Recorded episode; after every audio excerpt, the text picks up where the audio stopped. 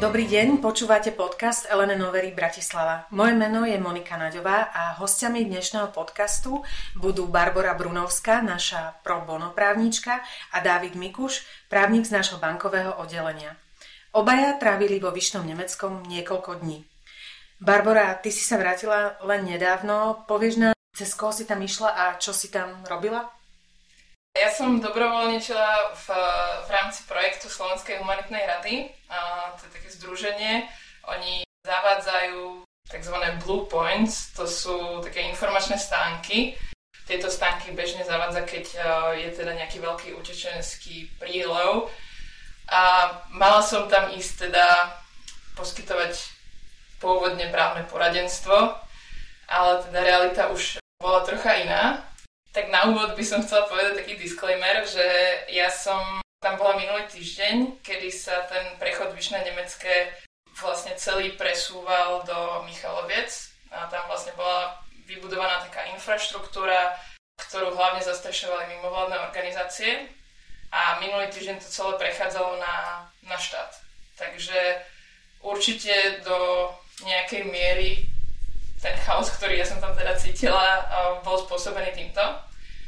A skutočne tá situácia sa vyvíjala extrémne rýchlo. To bolo tak, že vlastne informácie, ktoré sme dostali za hodinu, už boli old news. A v podstate, hej, bol tam taký dosť silný chaos v tom čase, v minulom týždni, teda, keď som tam bola.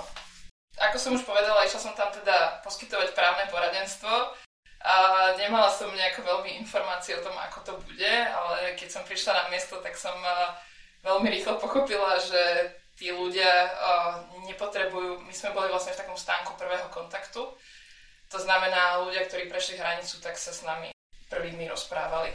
Tí ľudia prichádzali po niekoľko dňových státiach, strastiplných cestách. Uh, oni nepotrebovali, uh, ani nemali vlastne kapacitu riešiť nejaké právne problémy. Bolo to náročné pre nich. Uh, vôbec akože prvé, čo som mala pocit, bolo, bola taká nejaká ich potreba zdieľať to, čo videli, čo zažili.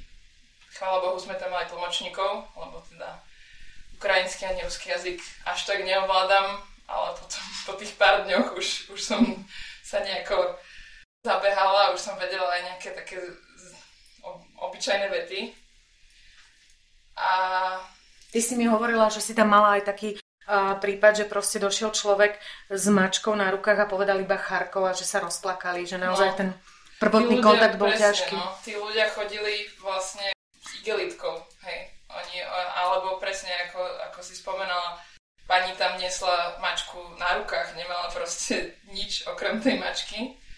Pôsobil tam zvierací ombudsman, tak uh, oni im dávali aj také prenosné klietky na tie zvieratá. Presne ako si spomenula, takých prípadov bolo viacej, keď povedali hlavne z toho Charkova.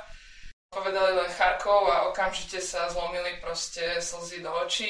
Jedna pani, teda to vysvetľovala tlmočníčka, lebo ja som tomu aj tak nerozumela, ale hovorila, že ona proste opustila Charkov, nechala tam manžela, ktorý, ktorý kvôli vranej povinnosti neprejde cez hranice a že v podstate Charkov, keď opúšťala, už bola len zmes železobetónu a, a mŕtvych tiel.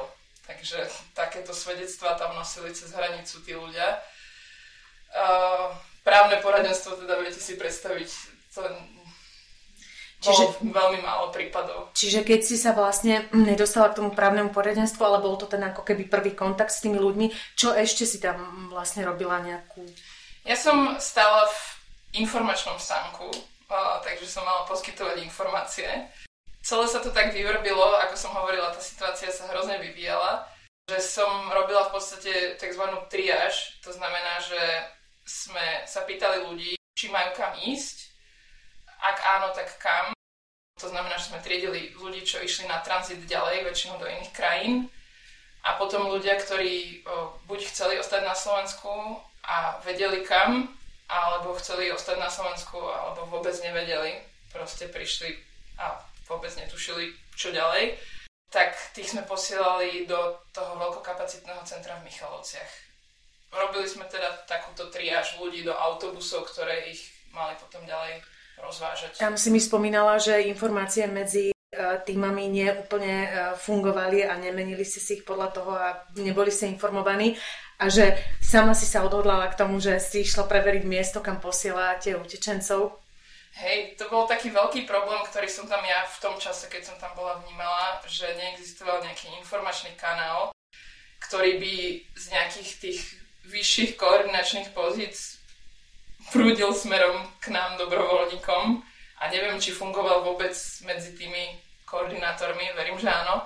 Takže my sme vlastne celý deň posielali ľudí do Michalovec, ale nemali sme potvrdené, ako to tam vyzerá. A, takže, takže a vlastne sme nemali žiadne informácie, hej. Čiže ja som po tej službe uh, sadla do auta a išla som sa pozrieť do Michalovec, kde som vlastne s inými dobrovoľníkmi tam komunikovala, že ako to tam funguje, či to je v pohode, že ich tam posielame. Toto bol problém, ktorý verím, že už sa podarilo odstraniť, ale hej, vtedy, vtedy vlastne to fungovalo asi zhruba tak, že každý sa pýtal každého, nikto nič nevedel a keď náhodou sa niekto tváril, že vie, tak sa ukázalo o pol hodinu, že to tak nie je. Čiže tento informačný šum bol obrovský problém. Ešte si mi spomínala, že si bola vlastne svetkom obchodovania s ľuďmi. Áno, no, to je presne ten informačný šum, ktorý tam vznikal, aj celkovo chaos. Tak uh, bohužiaľ vedeli toho využiť alebo zneužiť túto situáciu aj ľudia, ktorí teda nemali úplne čisté úmysly. A to bolo prvý deň, keď uh, som tam vlastne dobrovoľničila, tak niekoľko hodín počas tej služby som, som uh, videla takú pani, ktorá teda na prvý pohľad uh, vyzerala veľmi pofiderne a, a zbierala teda akože ženy pod 30 do svojho autobusu, ktorým, ako tvrdila, ich odvezie do Chorvátska, do štvorhviezdičkového hotelu. Len ja už som teda v hlave, vedela som, že obchodovanie s ľuďmi je problém a už som bola akože prirodzene podozrievavá. Takže som za ňou išla, pýtala som sa jej, či je registrovaná. Ona mi hovorila, že ona sa, lebo teda súkromný odvoz by sa mal registrovať, hej, tak to tu bežne funguje. A ona mi hovorila, že pôjde potom, že ona potom, keď tie ženy naloží, tak sa zaregistrujú, no proste celé to bolo extrémne podozrivé. Takže som vlastne uh, išla za policajtami, ktorí ju poslali preč. Uh, v podstate to bolo to riešenie, hej, že ja ako dobrovoľník som povedal policajtom a tí poslali preč, že odvtedy tam vraj bola. Čiže toto bol taký problém, ktorý podľa mňa by mal byť už dávno podchytený a príde mi natoľko závažný, že, že bola som z toho dosť zhrozená, že sa tam vôbec takí ľudia dostanú, hej. A verím, že teraz už, keď už je to presunuté, že už sa do toho vyšného nemeckého tí súkromníci bez registrácie vôbec nedostanú, ale nemám tú informáciu, od, odvtedy som vlastne nebola s nikým v kontakte, kto tam je, takže neviem, ako sa to vyvinulo. Hej, no, bolo to dosť hrozivé. Neviem, koľko takých ľudí vlastne, uh, koľko takých ľudí sme neod, neodhalili, ako dobrovoľníci. To sú veľmi zaujímavé a závažné veci a ja verím, že už sa to zlepšilo. Sama si mi vlastne hovorila, že ani ty ako dobrovoľnička si nikde vlastne nebola zaregistrovaná, že tam stačí si dať tú vestu oranžovú.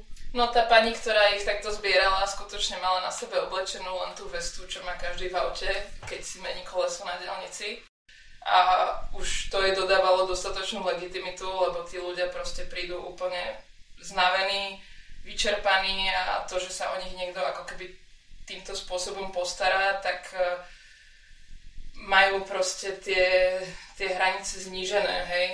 Čiže, čiže toto skutočne bol problém vtedy. No ja som sa tiež vlastne neregistrovala uh, mojim autom, len som prišla na hranicu.